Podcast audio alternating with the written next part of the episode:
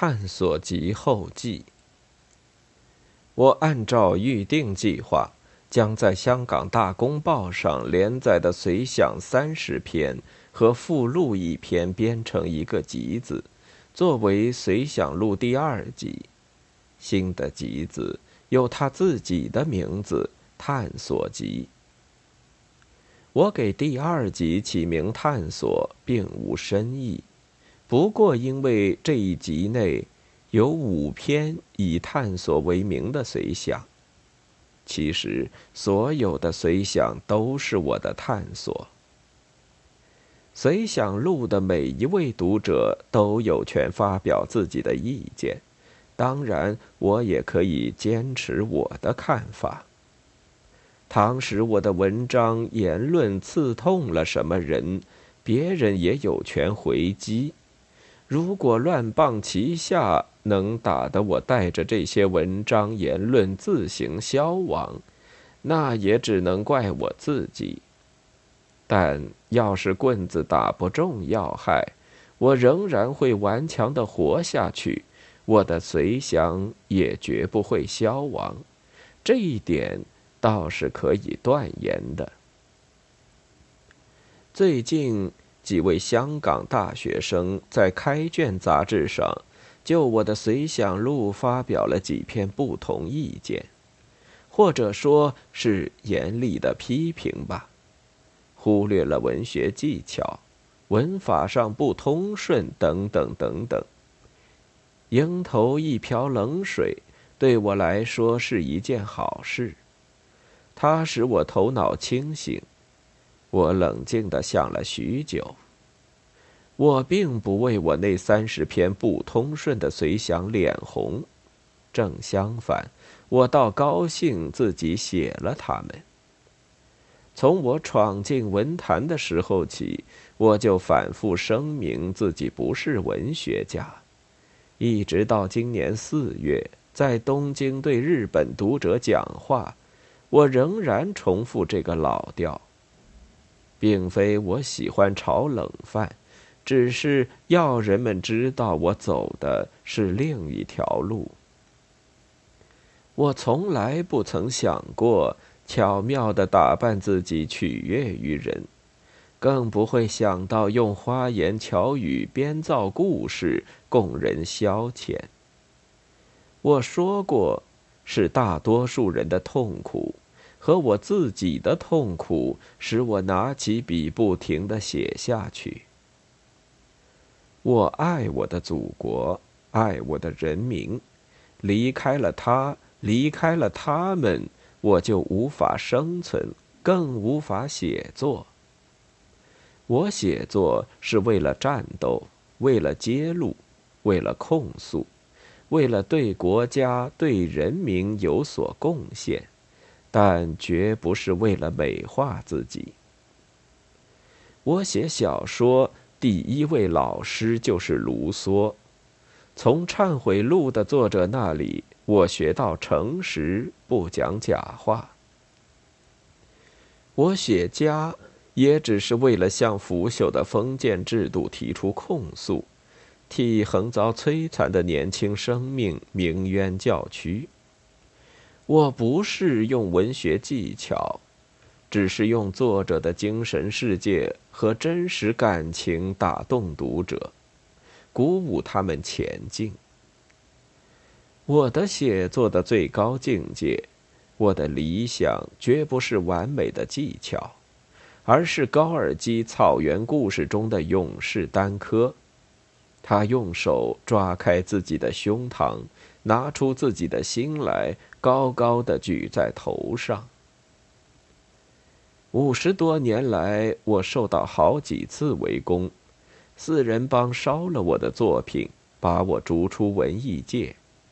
但他们一倒，读者又把我找了回来。那么写什么呢？难道冥思苦想？精雕细琢，为逝去的旧时代唱挽歌吗？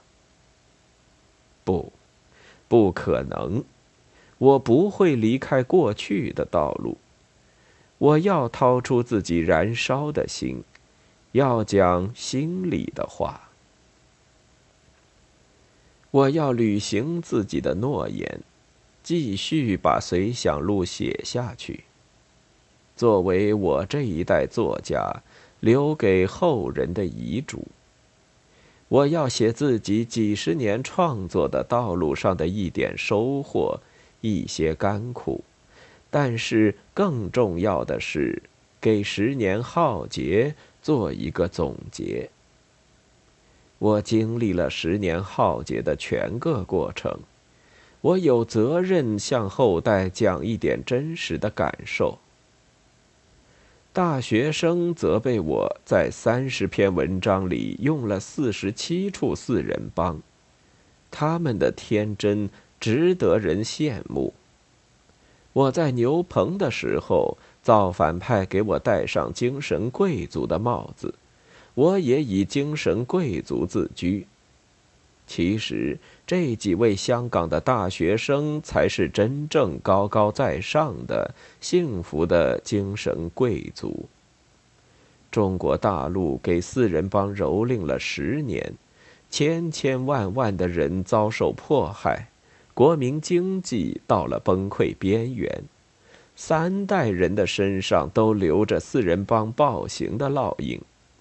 难道住在香港和祖国人民就没有血肉相连的关系？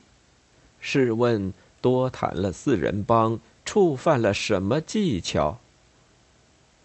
在今后的随想里，我还要用更多的篇幅谈四人帮。四人帮绝不只是四个人，它复杂的多。我也不是一开始就很清楚。甚至到今天，我还在探索。但是，我的眼睛比十多年前亮多了。十年浩劫究竟是怎样开始的？人又是怎样变成兽的？我总会弄出点眉目来吧。尽管我走得慢，但始终在动。我挖别人的床。也挖自己的床，这是多么困难的工作！能不能挖深？敢不敢挖深？会不会有成绩？这对我也是一次考验。过去的十年太可怕了，我们每个人都有责任，不允许再发生那样的浩劫。我一闭上眼睛。那些残酷的人和荒唐的事又出现在面前。我有这样一种感觉：，倘使我们不下定决心，十年的悲剧又会重演。如果大家都有洁癖，不愿意多看见“四人帮”的字样，以为抱住所谓文学技巧就可以化作美女上升天堂。那么，任何地方都会出现牛棚，一张勒令就可以夺去人的一切权利。极左思潮今天还不能说就没有市场。在某些国家，人们至今还不明白我们怎样度过那十年的浩劫。我对一位日本作家说：“我们遭受了苦难。”才让你们看清楚究竟是怎么一回事。据我看，他不一定就看得十分清楚，而且我们也不曾对他们解释明白。两年前，外国朋友常常问我：“四人帮不过四个人，为什么有这样大的能量？”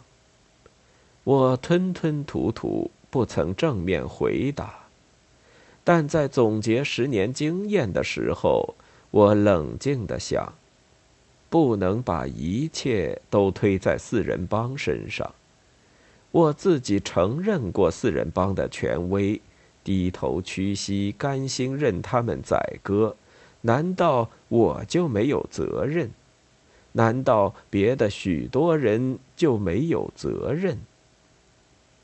不管怎样，我要写出我的总结，我准备花五年的功夫写完五本随想录。这是我的责任，也是我的权利。巴金，十月二十六日。